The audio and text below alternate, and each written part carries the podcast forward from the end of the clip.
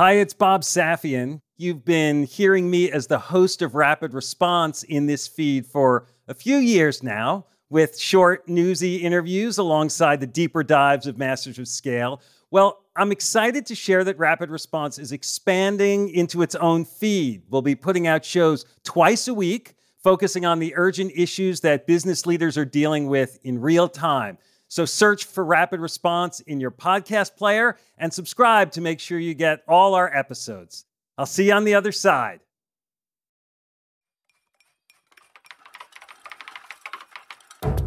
You got to have incredible talent at every position. It's like this huge push. There are fires burning when you're going home. Can you believe it? Such an idiot. And then you go back to, this is totally going to be amazing.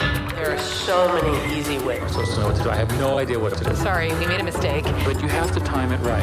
Oops. Working out of a three-bedroom apartment. Stuff that just seems absolutely nutballs. Ten years later, I'm like, well, that's just how you do it. We haven't made Just how you do it. This is Masters of Scale. We'll start the show in a moment after a word from our premier brand partner, Capital One Business. I woke up in the middle of the night because I had this nightmare that we were front page news that we've done the stupidest mistake of our life by making this pivot. That's Aparna Saran, Chief Marketing Officer for Capital One Business, and she's recalling a moment from her previous position at Capital One when she was heading up a team designing a new business card. We had just made the decision to go all in and sunset the prior version of the product, which was honestly the cash cow for our business. When we made that decision within a senior leadership meeting, as someone who had been on the journey to build this out for five plus years, it was really exciting. But by the time the weekend hit, I started to feel the responsibility and the pressure. We are taking this big bet on something that I've built. Perhaps you've been there. You've made a pivotal decision, and then panic sets in. How would Aparna calm her butterflies and steer her team through this pivot? We'll find out later in the show. It's all part of the Refocus Playbook, a special series where Capital One Business highlights stories of business owners and leaders using one of Reid's theories of entrepreneurship. Today's Playbook Insight have multiple Plan Bs.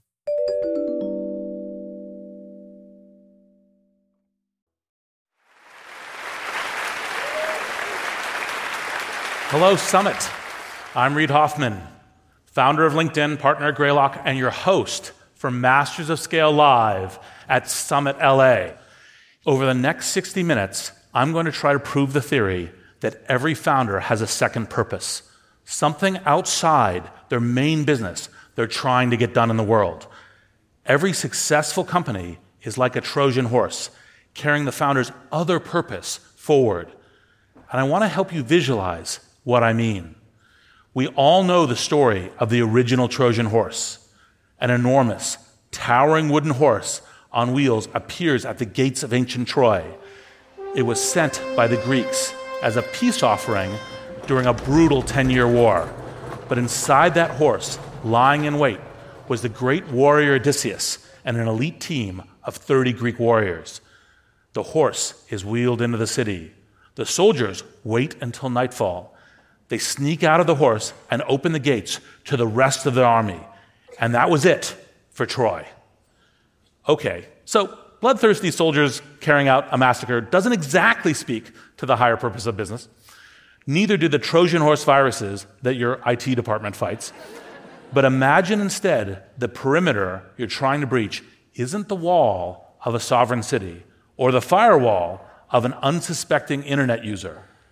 Instead, you're trying to break through a different kind of wall a wall of Systematic prejudice. Intractable disease, lazy assumptions, Joyless existence. Imagine the army you want to unleash from the horse's belly isn't there to inflict violence, but to tear down walls that limit the human experience. A Trojan horse is only as good or bad as its intended purpose. And today, we'll be studying the way that a business and a career can be a kind of virtuous Trojan horse, a well built construction that carries the founder's second purpose forward.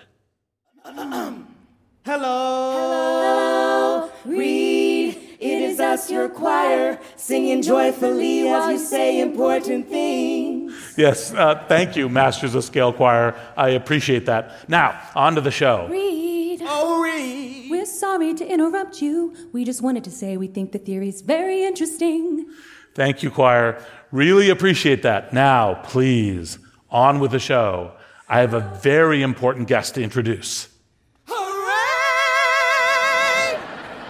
I'm going to step outside the live recording for just a moment to fill you in on who Robert F. Smith is, because you may not know his name yet. Robert runs a private equity firm called Vista. They've acquired hundreds of companies, mostly software companies, and never lost money on a deal. Despite undeniable success, Robert has flown mostly below the radar until this year. And for that story, we'll return to the live program. Robert is one of the most successful investors in America, and he first hit national attention this spring when he gave a commencement speech at Morehouse, a historically black college. During his speech, Robert announced he'd take on the student debt of every graduating senior, and this was just the most visible sign of the second purpose underlying his career. I want to welcome to the stage Robert F. Smith.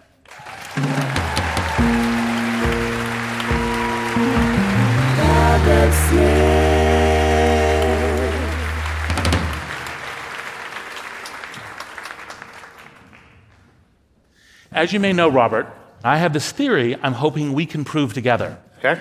I believe that successful businesses can serve as a Trojan horse, carrying a founder's second purpose forward.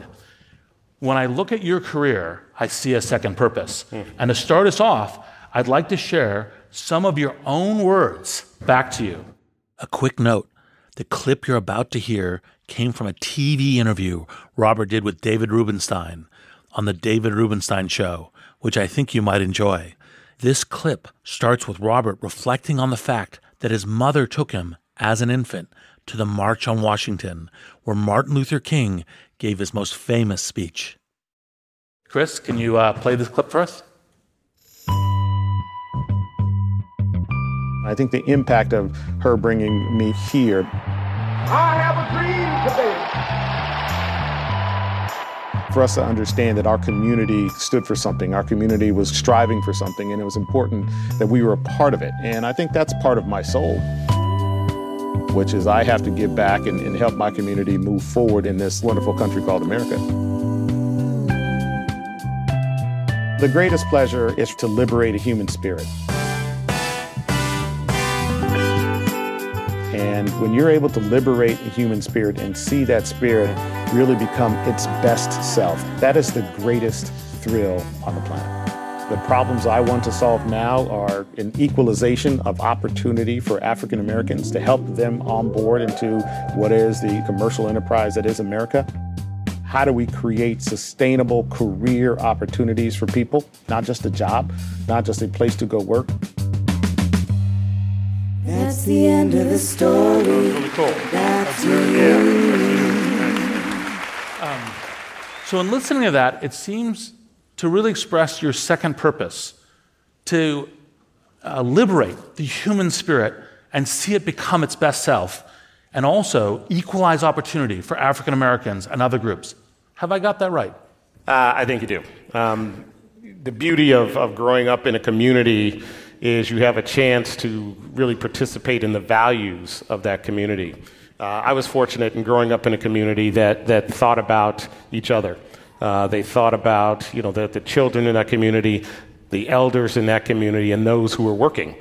And we worked together. I saw that reflected in the way that when we'd come home from school, the parents were working, that other parents who were not working would take those young kids, not just welcome them into their home, but assist them with their homework, ensure they had nutritious snacks uh, until their parents came home. Uh, I saw it when it was time for me to start my, my businesses of mowing lawns and shoveling snow. That after I did my parents, I had to go do Mrs. Busby's and Mr. Moore's free before I could go make money by doing other yard work. Um, and it showed me that you have a responsibility uh, to your community in ways that, that you have to constantly think about it, and it has to be inculcated in your very fabric and in your very being, not as an activity that you do. So the advantage I think that I had in growing up in that community was, you know, I, I found that joy, and, and that joy comes quite naturally through that through that process. So you grew up in Colorado in an African American neighborhood, and as a child, you were bused to a white school as part of desegregation efforts. Can you take us back to that bus? Sure. How old were you? Uh, bus 13, and I was seven years old.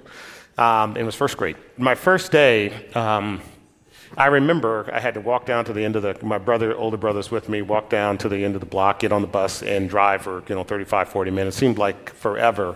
Uh, to now walk into a community of students that looked nothing like the kids I, I was accustomed to. Um, but like all things, the thing we figured out was guess what? We had more like than we had different. We all like to do things like run fast and have fun and tell jokes. And, and over time, you know, we realized that we were now a community of students, and we didn't see each other in, in through the lens of color. We didn't see in other lens of, you know, economic position, um, but we saw each other as friends. And I just remember going to, you know, birthday parties, bar mitzvahs, all those sorts of things over as time went on, uh, as we grew up, uh, and it created a wonderful connectivity as a human and as a human being. Uh, those are the things that helped me realize that, you know, again, we are more alike than different.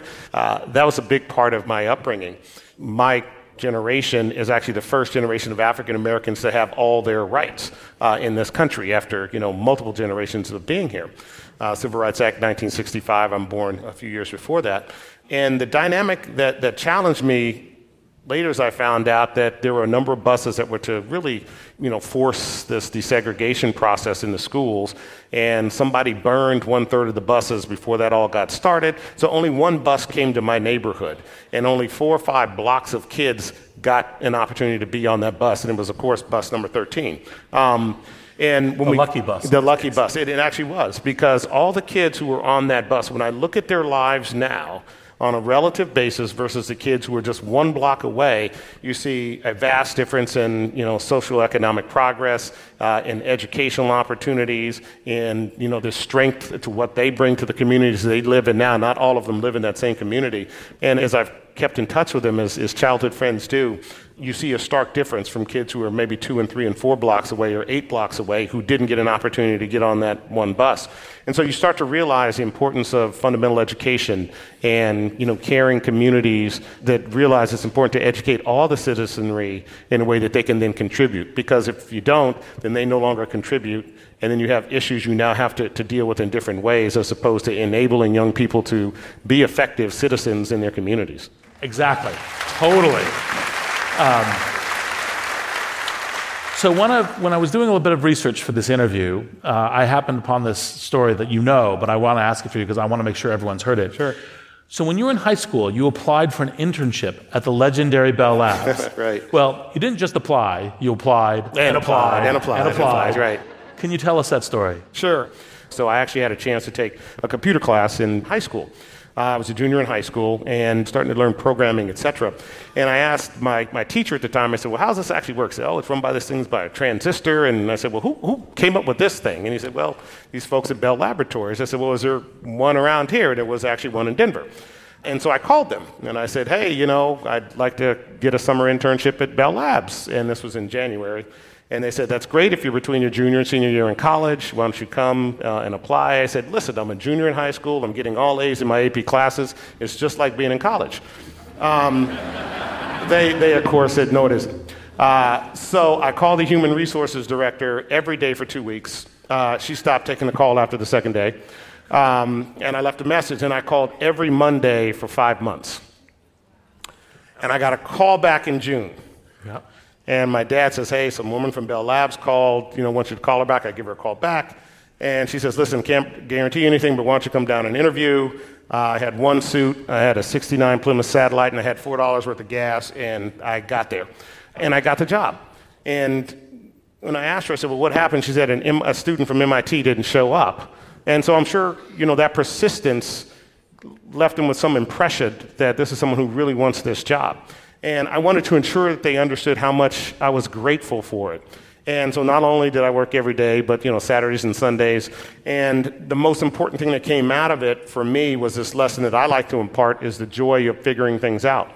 You know, my mentor was a guy by the name of Vic Hauser, distinguished member of technical staff, had I think 35 patents to his name, had PhD in what was called solid state physics at the time, just absolutely brilliant. And we shared an office the importance of mentorship, elder, you know, youth. Yes. And uh, it was quite fun because, you know, I said, well, what, am, what am I going to do this summer? He said, well, we have this thing. It's called an operational amplifier. It's failing in the field.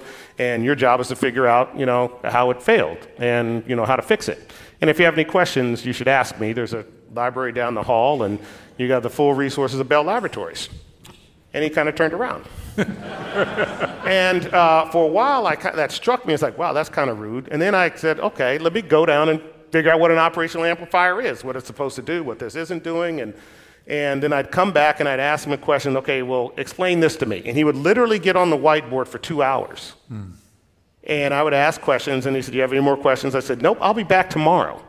And then I'd go and figure out and get more information and come back and ask more questions. And turns out I was a, a high school summer student. I ended up with the best project and the best result out of all the college students that were there. And it was because of the process. It was because of the true mentorship and engagement that I had with Vic that made all the difference to help me understand the joy of really figuring out things as opposed to somebody telling you, you know, how it's done. Totally so, awesome. Yeah. So, so it's a great experience. On most episodes of Masters of Scale, I start out by asking my guests about their formative years, not just out of general interest, but because there are often events in our early lives that foreshadow where our paths take us. And of course, you can hear in Robert his persistence, his problem solving, his curiosity, all indicators for success. But I think you can also see the glimmers of that second purpose, that desire to give everyone an equal opportunity to find and fulfill their potential. Not all leaders have that. Some won't find their second purpose until much later, and they might already be on their second or third venture before they do. Think Bill Gates coming to his foundation work much later in life. But the seeds for Robert's second purpose in life were there early. At this point in the program, my interview with Robert jumps forward around 20 years. At the live event, I asked the Masters Scale choir to fill us in on what happened in Robert's life between his Bell Labs internship and founding his company Vista. The live audience could see the lyrics as the choir sang. So for you, podcast listeners, let me quickly fill you in. Robert attends Cornell and becomes a chemical engineer.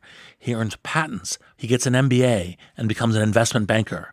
He helps Goldman Sachs start their San Francisco office and is part of the team that brings Steve Jobs back to Apple. And then Robert founds Vista, and our story picks up again. Here's a taste of the song. Oh, no, no, he's the Robert Man.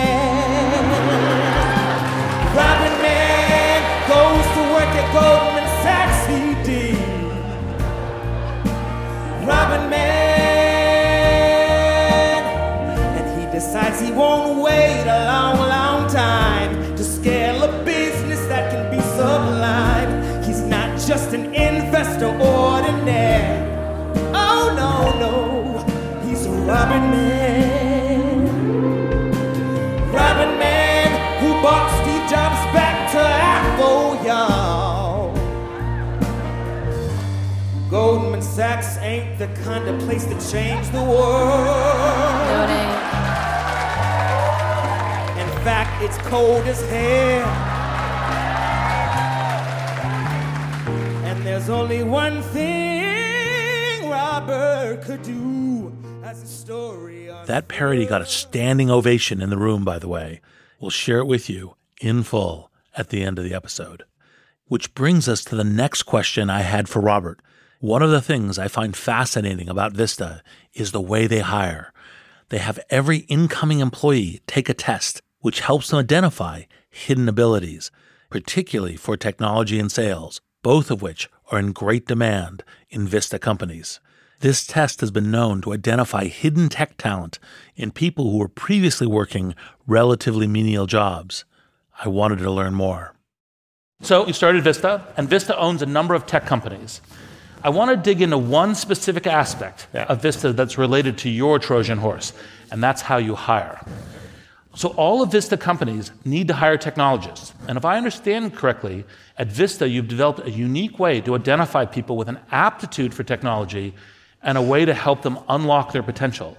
What is the system? How did you come up with it? What makes it special? Yeah, I, so the, the way I'd like to characterize it, it is really thinking about, you know, business performance enhancement through talent acquisition, not just an aptitude test. So, so you want to find people who have certain attributes for certain jobs, kind of a lock and key, and you know, you want to find people who are, as a group, you want your sales group to accentuate certain attributes and diminish certain attributes in the group as a whole or in your services organization. And just not to give away all the secrets, but one way to think about it, for instance, in a customer service organization, you want people who are patient, you want people who like to teach, uh, and you don't want people who are necessarily assertive or combative in, in their personality profiles.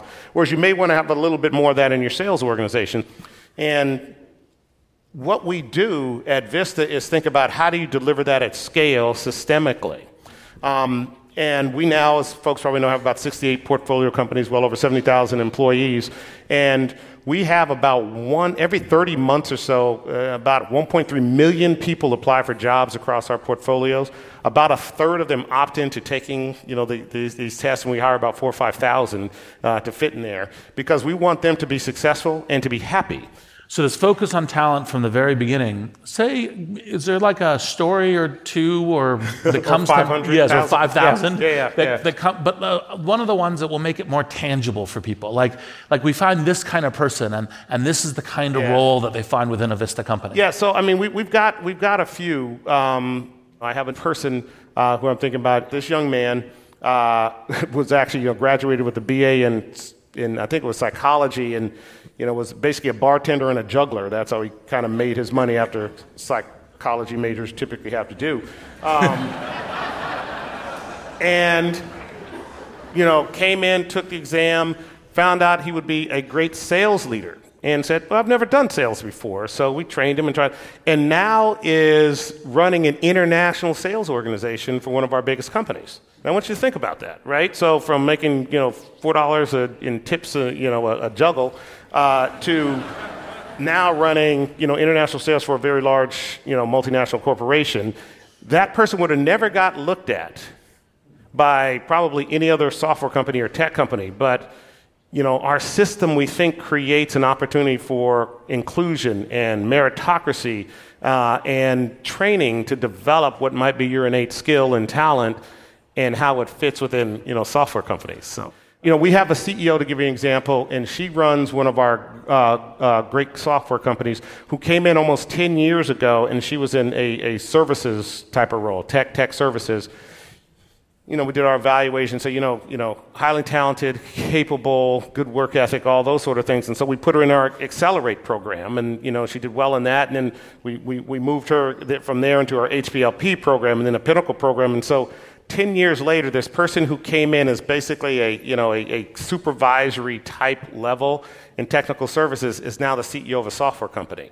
And she is performing spectacularly well, right? It, it strikes me that this, this scale process and methodology also really helps with the kind of the Trojan horse theory that we're doing, the secondary purpose, because um, aren't you also finding that it's unlocking the spirit, the human potential in these uh, underrepresented communities? You got it. So, with many folks, you, you know, when you're coming out of college, or you may have ended up in a job and you're you're kind of there, and you don't because it's a job you got, but you don't necessarily know if that's something if you would be better suited for something else. So, the overlay we have across all of our companies is now development. Something that's, I think, lost in a lot of companies. So, that is a dynamic that morphs the culture of an organization. And every one of our companies is interesting. One example is you know the net promoter score is an external kind of read on how your customers like. All of them always go up dramatically. I'm convinced it's not just because we provide better services and solutions and they're faster. I think they're finding that the employees who are engaging with the customers actually are happier because they feel like they have a purpose. They feel like they found more of their own purpose and they can execute that purpose within the company. What we're doing is preparing them to be promoted, preparing them to be leaders, and preparing them to be highly effective managers uh, and supervisors in the company. And when you invest in people in that way, you typically get greater output. You know, that's what I call, you know, the liberation of the spirit, and that comes in that context as they see that you're actually investing in their development. So we do some things that are very different than, than other private equity firms. And frankly, I think, you know, we do some things different than what you see in other software companies. And not surprising, our results, I think, reflect that. So it's, it is a systemic way, we think, to enhance the environment of every one of our companies so people feel that they can liberate their talents and capabilities and have a better fit. I had a couple of comments because part of how you get a much better uh, kind of uh, diversity and inclusion is not just relying on the resume, right? But actually exactly relying right. on this. Say, say, another few sentences so that the sure. entrepreneurs sure. can understand. I, I, think one of the one of the critical things that we do is, and we're moving much more to what I call the you know the the, the, the non-biased application process, right? So you know, as we start to input, it's, it's, we're looking for certain skills, talents, capabilities. I kind of don't care what school you go to. If you, if you do well on our exam and you actually have the personality profile to fit well within a software company, we, we want to interview, we want to we want, we want to figure out if we can develop uh, you to, to, to, to work within our companies. And, you know, for entrepreneurs out there, look, if, if you have certain people that come from just, you know, one community and, and you know, one fraternity or sorority, you know, you're going to have a very limited set of, of, of inputs you know, for what will be a product, hopefully, that, that, that satisfies a much, you know, broader uh, opportunity of, of, customer base. Now, if you're saying, hey, I'm only doing something really niche, okay, maybe that's fine, but, you know, most people are looking at global products in that context, and you want to have, you know, global input. You want, you want, you know, gender, racial, ethnic, you know, diversity in all of the thinking processes and the delivery processes, and we found that to be probably one of the more effective. One of our companies in Minnesota, um, which we bought two years ago. They were doing well, 20 plus percent top line growth, et cetera. They adopted our hiring processes. They've increased the, the number of women that not only they see, but they hire now by 50% and African Americans by 100%. And guess what? They're growing at 40% top line now. Yep. Okay. So there is a correlation. And you know, most people just don't have the courage because you kind of hire what you know, what you see, as opposed to building solutions that can actually help you scale your business more effectively uh, and, frankly, more, more, more efficiently through different methods. Yep. Awesome. So, uh, Robert, there's another moment where I'm going to share a thought with the audience and then see what you think about it. okay. it. In listening to Robert describe Vista's hiring test, I want you to notice how Vista's business is enhanced by Robert's second purpose of equalizing opportunity and liberating overlooked human potential. And this is important you can only combine your second purpose with your company when the two are mutually reinforcing. Otherwise, you risk jeopardizing both your goals. Robert, how do you think about this? I think with, with all businesses, you have to think about, you know, what is, what is sustainable. And, you know, since we just had our, our beautiful rendition by our choir, uh, I'll use the, the metaphor of harmony. You know, you, you have to think about making sure that you're integrating harmony in the movement of that company. You know, companies, they are organisms. Those organisms have parts to them that contribute. Um, and they are, you know, your people and your intellectual property and, you know, the, the vision and the mission and the ideas about what it is that you're looking to com- create. And you have to look for, for like all things, when you're sitting back as a, as a senior executive or even as a manager, if you don't feel like you've got the harmony of purpose and, and intent reflected in the output of product or service, you really need to take the time and rethink it. Um, and then redesign your organization or redesign the composition of your teams. Uh, and you, you, and you, you got to really find that and feel that um, innately. You, you know if something's not working well. Um, and rather than say, well, let me just push that through and I'll deal with it later, because that just creates a bunch, in the world of software, that creates what we call technical debt, yep. right? Which is the biggest bane of, of, of enterprise software companies. It, it is more important to actually take the time to sit back and think.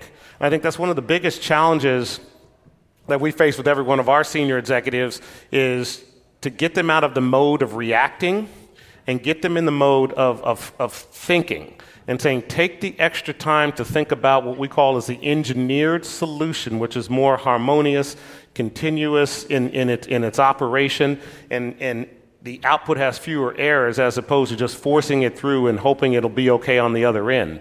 Uh, that's what gets most entrepreneurs and, companies in trouble because they build mountains of technical debt that they then can't service, which, which creates you know, a, a, a group of customers who are dissatisfied with what it is that they're expecting and what it is that you're delivering. And that's what creates the faltering of businesses. Um, so part of creates an opportunity also to, to go and, and engage with those businesses as Vista. Um, but I really think about that holistic approach to business. And when you do that, you have the chance now to you know, not only liberate the creative spirit in those companies, uh, but frankly, a, a higher output that then can impact their communities in more effective ways. Because if the more those companies are thriving and the people are excited about being there, they actually can give back to the communities in many ways. And you know, for us, we leverage coding classes and those sort of things, ensure our companies go and participate and ensure that they're participating in what I call the stabilization of the communities, just like the community that I came from. We'll be back in a moment after a word from our premier brand partner, Capital One Business. There was panic that set in that night because I didn't want to let people down. We're back with Aparna Saran of Capital One Business. She was recalling the time she woke up in a cold sweat terrified that the new product she had been working on might fail. So the next morning, she sat down and wrote an email. It was Sunday morning, and I said, you know what? I'm going to just like share this with my peers. Was very emotional. It was like sort of a cry for help. Aparna realized that if the new product didn't take off, she needed a plan B, preferably multiple plan Bs. I'm inviting them to be the thought partners so that we are mitigating as much risk as possible. And we have contingency plans in place as we make this move. You write something like this and your heart is pounding, should I send this? It was a super vulnerable moment for me. But then I was like, I'm going to just send this. Like, what's the worst that'll happen? It can't be worse than being on the front page of the newspaper. So she held her breath and hit send. What happened next would surprise even her. We'll hear about that later in the show. It's all part of Capital One Business's Spotlight on Business Leaders, following Reid's Refocus Playbook.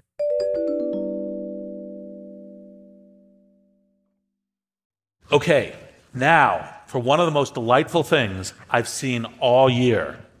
Robert, this is, of course, the commencement speech you gave at the graduating class of Morehouse College this spring. Chris, can you play that video, please? So I was a small, among a small number of kids from my neighborhood who were bused across town to a high performing, predominantly white school in southeast Denver. That policy of busing only lasted to my fifth grade year, when intense protests and political pressure brought the end to forced busing. But those five years dramatically changed my life. Everything about my life changed because of those few short years. But the window closed for others just as fast as it opened for me. And that's the story of the black experience in America.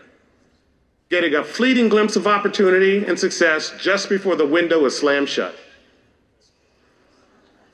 We all have the responsibility to liberate others so that they can become their best selves in human rights, the arts, in business, and in life. The fact is, as the next generation of African American leaders, you don't want to just be on the bus. You want to own it, you want to drive it, and you want to pick up as many people along the way as you can. Men of Morehouse, you are surrounded by a community of people who have helped you arrive at this sacred place and on this sacred day. On behalf of the eight generations of my family who have been in this country, we're going to put a little fuel in your bus. Now, I've got the alumni over there, and this is a challenge to you, alumni. This is my class, 2019.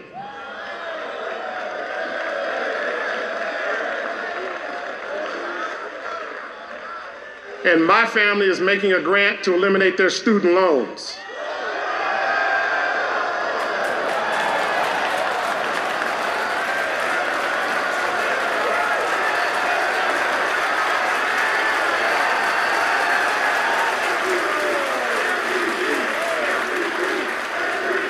Now, I know my class will make sure they pay this forward. I want my class to look at these alumnus, these beautiful Morehouse brothers, and let's make sure every class has the same opportunity going forward. Yes, indeed.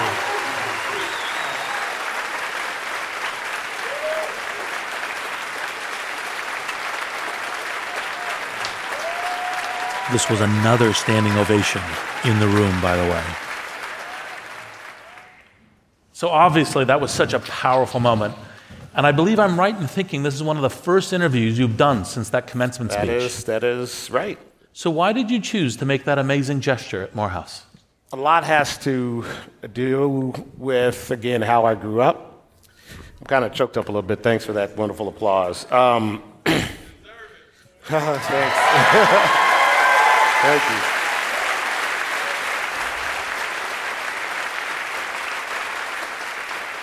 So, again, it's coming from a community that cared about each other. Uh, I just actually, as you know, arrived from South Africa a few hours ago and was reminded of that by uh, a beautiful, talented woman who was actually the, the widow of Stephen Biko, and we had lunch. And we talked about this concept of uh, Ubuntu,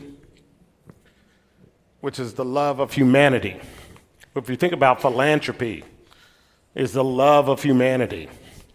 And when you think about your community, how do you love your community? You share in the bounty with that community. In some cases, it's the wisdom, it's the teachings. In some cases, it's the time, it's nourishment in some cases. In some cases, it's a bed for someone to sleep on, or gentle words of encouragement.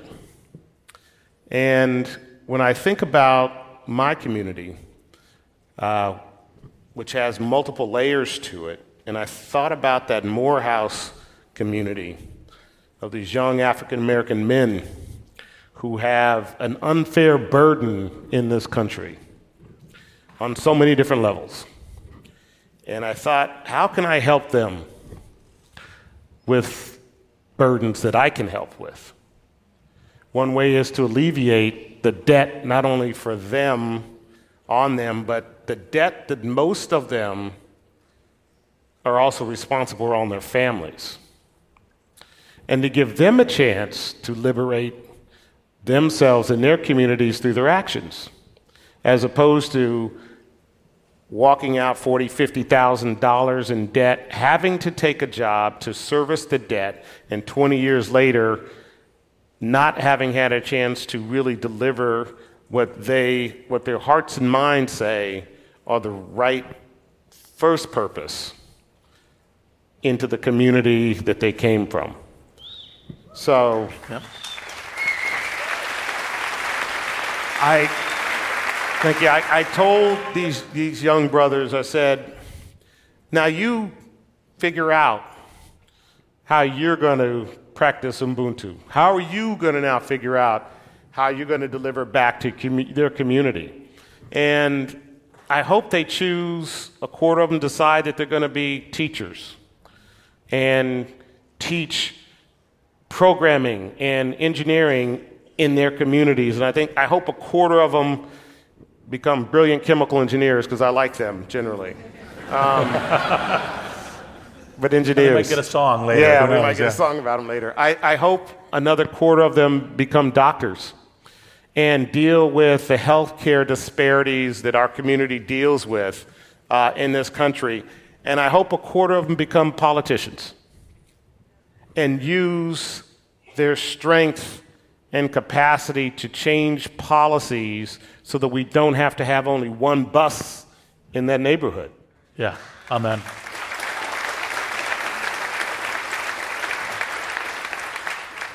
And one of the things that we were talking about as we were kind of backstage and getting ready is kind of the, the, the, the differences of opportunity, the, the, the access to the American dream, and, and when you have the ability to play offense versus defense. Yeah.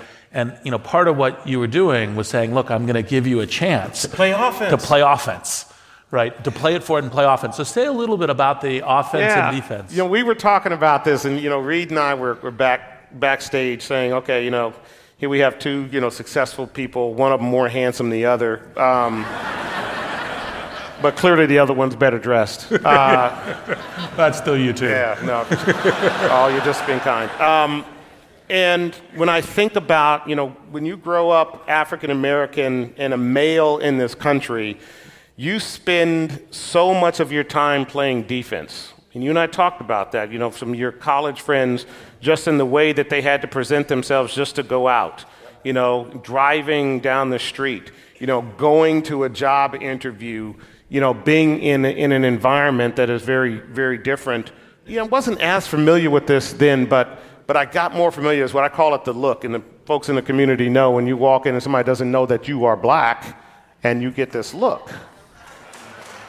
And the surprise and then they'll kind of look at the other person if you're with somebody else and they're having a hard time reconciling you know you in the context of who you are being black in that room and you know the leader of the organization what it might be. Um, and so you have you you you you have to work on a whole different set of skills to to progress and be effective. And it's a whole different burden. Uh, and look, everybody has burdens, but this is one I know that, that I'm uniquely familiar with.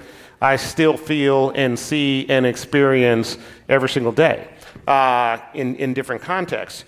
And it's important to have a system that you can draw on that gives you the strength to deal with that because it comes from institutions, from people, from you know governments, and you just you just have to know that you have to play so much defense, which keeps you from playing more offense. And if I can enable some communities to now liberate their potential and their beautiful creative potential to now play a whole lot more offense, uh, I think we're going to see an acceleration in this country of, of opportunity for everyone. That's, that's how I think about it. And again, look, I just want to continue to do my part to make that happen. Yeah. Well, one of the things that I think is really important is it's easy for you know folks with my skin color to say, "Oh, that's the system's problem and everything else." What you're saying is white males. Go ahead. Yes, yeah. yes, exactly. Okay, yeah. right. Say, "Oh, yeah, yeah, the, the system should be fixed." But actually, in fact, I think on these kinds of problems, if you're not part of the solution, you're part of the problem. Yeah. Right. And so part of the the thing is how should we all be thinking about how do we enable more of you know this these these these uh, essentially communities as I think borrowing your language embargoed from the American dream right. to play offense. What yeah. are the things we should be doing? How do we pay it forward? I think we have to to to actively construct on ramps and in you know this is going to be a little bit of a long narrative, but I'm going to compact it as much as I can. The, the way I think about it is you know, the, the opportunity today is a utilization of computing power to create businesses, you know, jobs, insights, all those sort of things. I mean, that's, this, is a, this is this whole thing, concept of this fourth industrial revolution uh, dynamic. You know, when you and I were coming up, computing power was controlled. Today, it is ubiquitous. Because of that, all of the rest of the planet now has access to it, and because of that, and we, of course, bring people here, educate them here, and then make them go back to their home country. So we actually lose intellectual property that way. But there's going to be a massive innovative, a innovative dynamic that is going to be, you know, exponentially bigger in mass and scale than what we can produce here as 370, 380 million people. You, you, you, see what I mean? And if we say, okay, we're going to take 380 million people, and guess what? We're only going to count half of them, okay, first of all, by gender, okay, and then we're going to only count a certain amount because of race and ethnicity.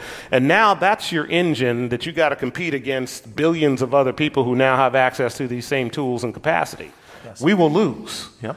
Yes. Right? Yep. Amen. So, what we have to do is enable all of our citizenry to be effective in a global economic construct, which means creating on ramps for those who don't have. In some cases, it's on ramps to just basic education, like we're talking about. And of course, in some cases, it's food and healthcare, so you can get them to a point where they can actually be educated and be supported. And then what we have to do, you know, we certain things we can do is actually drive those on ramps of opportunity through internships, through mentorships, through you know dynamics that will accelerate our opportunity to participate in a, a robust global economy where we will be outnumbered very shortly because we actually are, okay, but potentially outgunned because of the capacity, computing capacity is almost equalized, okay, and it's going to be outstripped pretty quickly. So that's what we have to do. So that's kind of point one. Point two, what we have to do is understand that we are in this together. You know, we all came from the southern tip of Africa, you know, 115,000 years ago, whatever the number is. And guess what? Yeah, we evolved in kind of different ways, but, you know, we are humanity. And we have to use our humanity to keep our planet safe so that we can actually evolve as humans, right? So, I mean, there's a whole dynamic that we have to be thoughtful about and have to take leadership in that is real, it's direct, it's deliberate, and we have to be intentional about it. And that's intentional in policy, intentional in action, not just government action and community action, but corporate action. Okay, thinking about how do you drive sustainability in everything that we do holistically my biggest asset at Vista ultimately is our people. So I have to have sustainable environments for their development and growth. Okay? And others have to think about, you know, sustainability and the natural resources that they're consuming. Okay? In our industry, it's power. So now we're thinking, okay, how do we create sustainable power dynamics around all of the servers? We, okay. So those, but we have to be intentional about it, thoughtful about it, and then be deliberate about driving specific actions to make those changes. And to me, that's where we have to go to ensure that we have survival and then the ability to thrive as humanity on this planet. Amen. Um, indeed. So, one of the things that uh, when we were talking backstage that uh, kind of shocked me and saddened me um, was uh, some of the awful responses you've had to your Morehouse philanthropy, yeah. right? Because it's this amazing thing saying, "Look, I'm trying to enable the next generation. We're trying to to to to, to play offense, to pay it forward, and to unlock potential." And yet, um, part of the experience of, of of being a leader of color is that you also get this weird blowback. Right. Like, share a little bit with what's going on so people know that because it yeah. was so shocking. You know, like all things, you know, I, I as, you, as you got to know me a little bit, I don't like to really talk about the negative stuff that happens because I don't want to give it any energy, in all honesty. You just got to, right? Um, you know, it, you know it, it, it, it suffices to say there are a lot of people who don't want to see you know, people of color still, or, you know, accelerate in, in capturing, you know, opportunity for themselves and community. And it, and it baffles the heck out of me because I'm saying, you know, you worry about these communities, oh, you know, well, if you enable those communities to be self sustaining, you won't have to worry about those communities because they're trying to get resources to just feed their kids and educate their families and all those sort of things. I mean, to, to me, that's a dynamic. But yeah, there is visceral blowback uh, that I get all the time. And you'd be surprised from where. And you know, you and I chatted about this.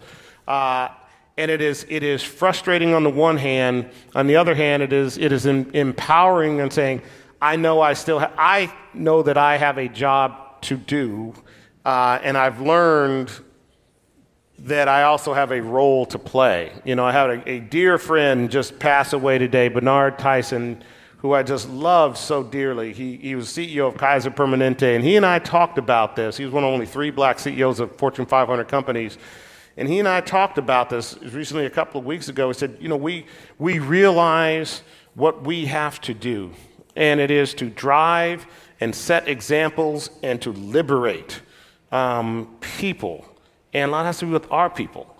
And it's a heavy burden. And, you know, the past is littered with a whole bunch of folks that look like Bernard and I, who at some point in time, like, okay, I'm just, it's enough.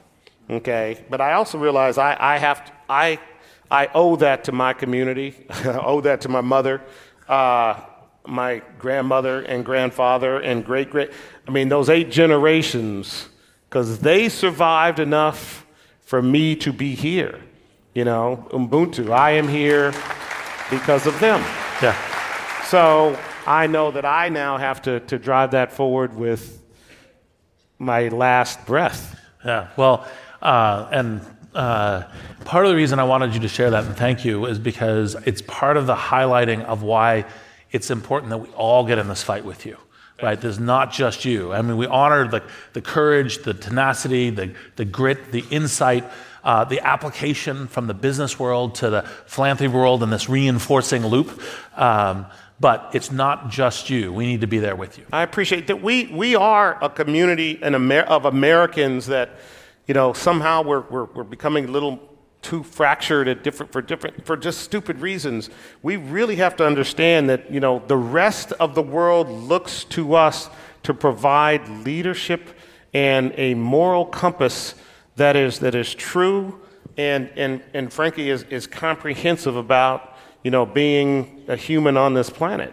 And we we have to seize that as a true responsibility and, and make sure we exhibit that through all our actions and our deeds, and most importantly, the way we treat each other. And by demonstrating that, I think you know we can get again, not that the rest of the world is, because a lot of folks in the world are saying, no, we're, we're now exceeding you all in terms of having a, a, true moral compass. But I think those are the things that will give us uh, really the mantle of, you know, leaders on this planet with the right intention and purpose. So I'm, I'm excited to be here with you and part of this part of this fight. Me too. Um, one of the things that I think people uh, who who are familiar primarily through this amazing uh, act of generosity at Morehouse, then realize that you've been doing like just tons of philanthropy and applying your business acumen across you know the, the different ends. So it's fighting cancer, it's it's uh, donating not just alma maters but museums, uh, wildlife conservation. You're, you're the um, you're the chairman of the board at Carnegie um, Carnegie Hall. Um, what are the lessons that you bring as this like, just amazingly successful businessman and entrepreneur to philanthropy that's in addition to the pay it forward, in addition to the talent and inclusiveness? What are the other things that you think people should think about? Sure, that, that's a great question. You know, I, I spend time with, with one of my, my partners, you know, Brian Sheth, and we talk about what is it that we really can do besides, we've been doing this for, you know, donating money. And what we're really good at is donating intellectual capacity, organizational skills, and, you know, sometimes motivation, right? But I think the most important thing that we can do is bring some of the things that we've learned in businesses and, and, and saying, how do we make a more efficient and sustainable philanthropic thrust in all the things that are important to us? And do it in ways that not only change the nature of, you know, the, the mission that we're, we're going against, but actually enables the people who are fulfilling that mission to expand their capacity. Again, that whole training pyramid. I think that's really the lesson that, that we've learned, and I know that I've, I've personally learned is it isn't just the money or the time, it is bringing organizational capacity to inspire others to expand their philanthropic impact. You know, that sustainability at scale is, I think, the right way to really think about, you know, philanthropy today. So, um, absolutely. So, last uh, question for this, this part of it. Um, enormous amount of adversity, uh, driving forward, and yet you're still fundamentally driven by optimism. Yes. Say a few sentences about that. yeah, you know, um, and I think uh, maybe it is. I, I, think when you grow up in a community like like I did, uh, we were always looking for you know, I call it my community, you know, the, reaching the American dream. And, you know, many of my, my parents, my parents' friends, they knew they weren't going to achieve it in their lifetimes. And, but they knew they had to work hard to enable me and my generation to, to hopefully achieve it. And so, yeah, I know it's my role to ensure that there is no, no revision. You know, the, you know, Skip Gates wrote a beautiful article uh, today. I think it's Sunday today because I've been traveling forever. But uh, in in the New York Times, or maybe it was yesterday, uh, and this whole idea about you know the reformers came and said you know they wanted to change, and the, the word reformers is is is misleading because what they wanted to do was kind of revert back to the mean after Reconstruction, and they were effective at that. And so what you realize is you have to constantly apply the pressure forward to make a more just society, a, a society that, that we want our children to live in, that, that gives them the opportunity to be who they want to be and to contribute in society in very positive ways.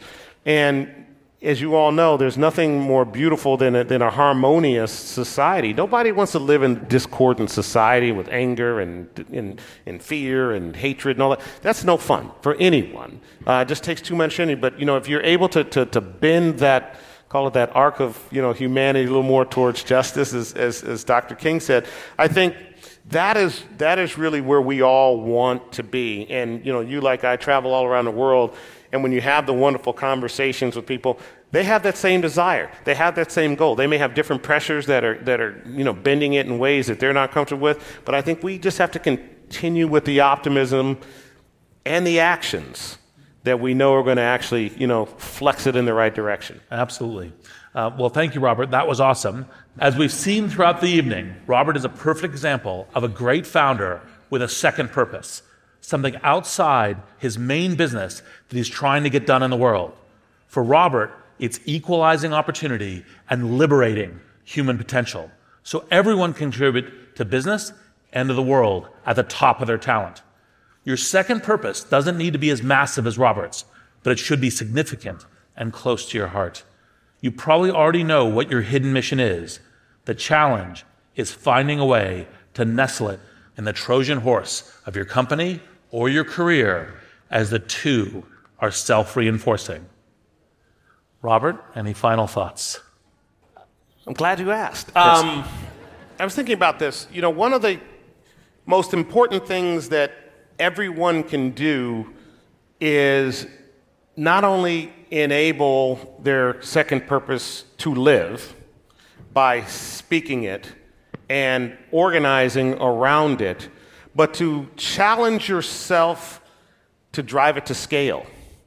So beyond, you know, many of us say, "Oh, here's my goal, here's my mission, and that's what I can continue." you you actually have more capacity than you probably think or give you, yourself credit for.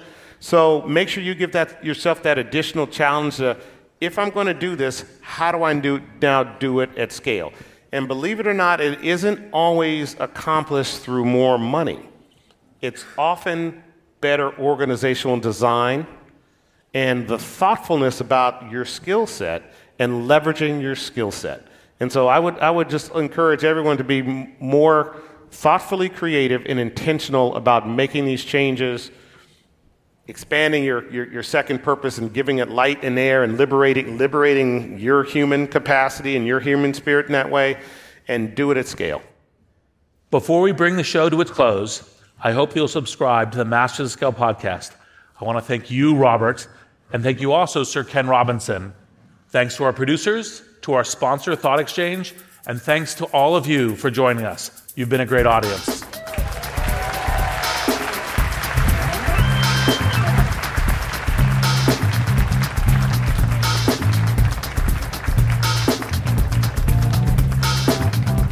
Masters of Scale is a Wait What original. This episode was recorded live and produced at the studio inside SY Partners in New York. Our executive producers are June Cohen and Deron Triff. Produced by the entire team at Wait What, including Christina Gonzalez, Adam Heiner, Timothy Lou Lee, Chris McLeod, Jordan McLeod, Emily McManus, Jay Punjabi, Sarah Sandman, and Adam Skuse. Stage production by Kerry Kennedy, Todd Clark, and Christopher Wren. Music and sound design by Ryan Holladay. Mixing and mastering by Brian Pugh. Special thanks to Chris Ye, Elisa Schreiber, David Sanford, Bob Safian, and Saida Sapieva. Visit mastersofscale.com to find a transcript for this episode and be sure to subscribe to our email newsletter. Masters of Scale. Hey, Masters of Scale.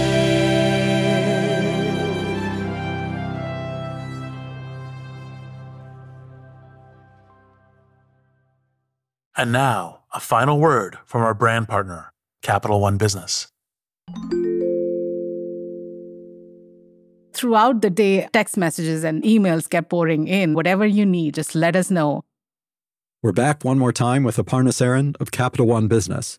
She was telling us about a Sunday morning email she fired off in a moment of panic.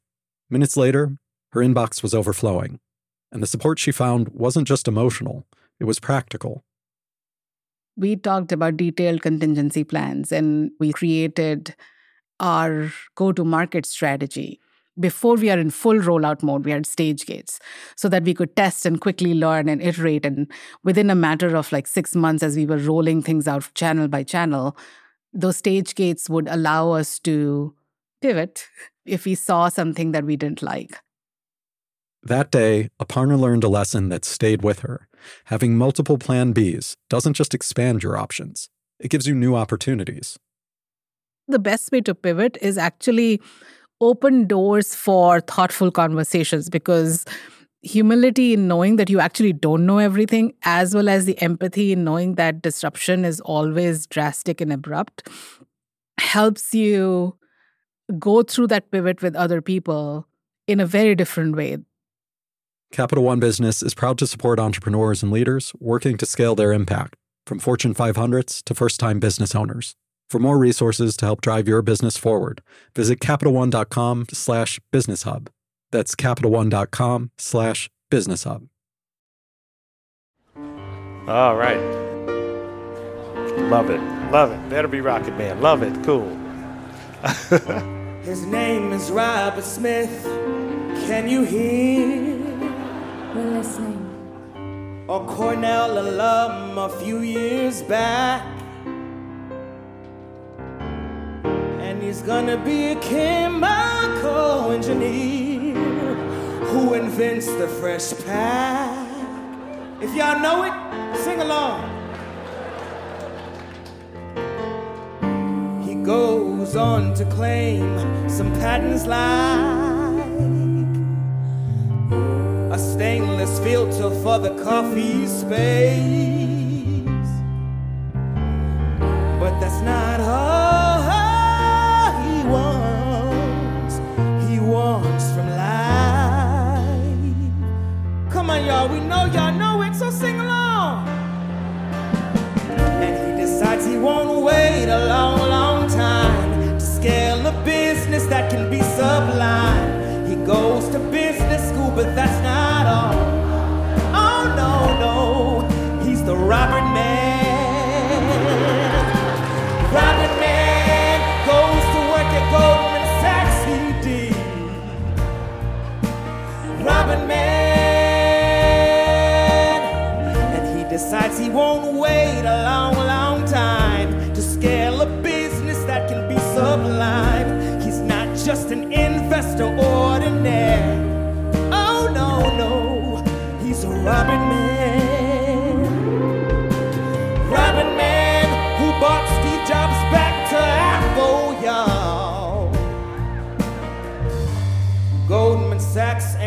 Kind of place to change the world. In fact, it's cold as hell. And there's only one thing Robert could do as the story unfurls. Tell me more. Oh, I'ma tell you. And so he launched Vista. You understand? It's more than a job five days a week. Oh, Robert Man,